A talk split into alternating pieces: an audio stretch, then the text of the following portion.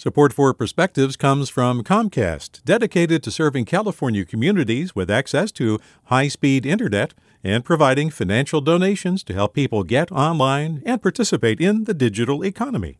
More at california.comcast.com. Hi there, I'm Randa Fattah from Throughline. If you're listening to this podcast, you know that KQED produces exceptional storytelling that keeps you informed, inspired, and entertained. Their podcasts cover issues from your neighborhood to the entire country and everything in between. Support this work today.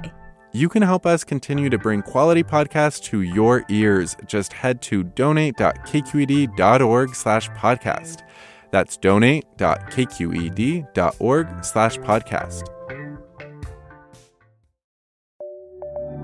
From KQED.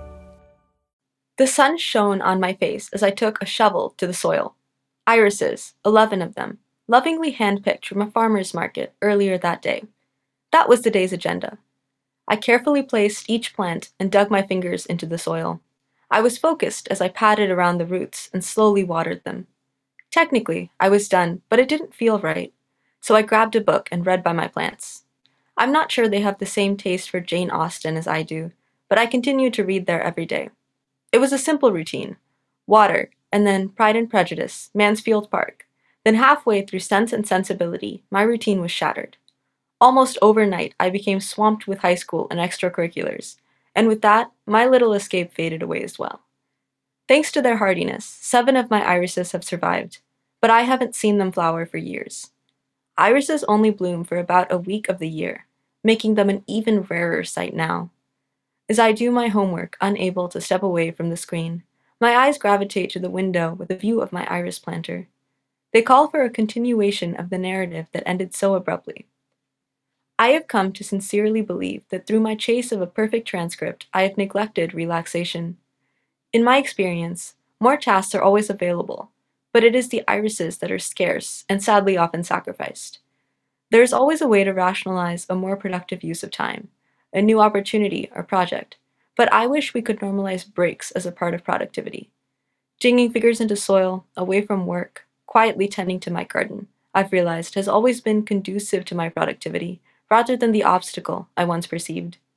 For now, I'm trying to return to my garden when I can, revisiting sense and sensibility for a few minutes each day with my irises. With a perspective, I'm Amiya Sheshadri. Support for Perspectives comes from Comcast, dedicated to serving California communities with access to high speed internet and providing financial donations to help people get online and participate in the digital economy. More at california.comcast.com. Hey, it's Glynn Washington from Snap Judgment. And if you love what you're hearing, and I know you love what you're hearing, please consider becoming a KQED member.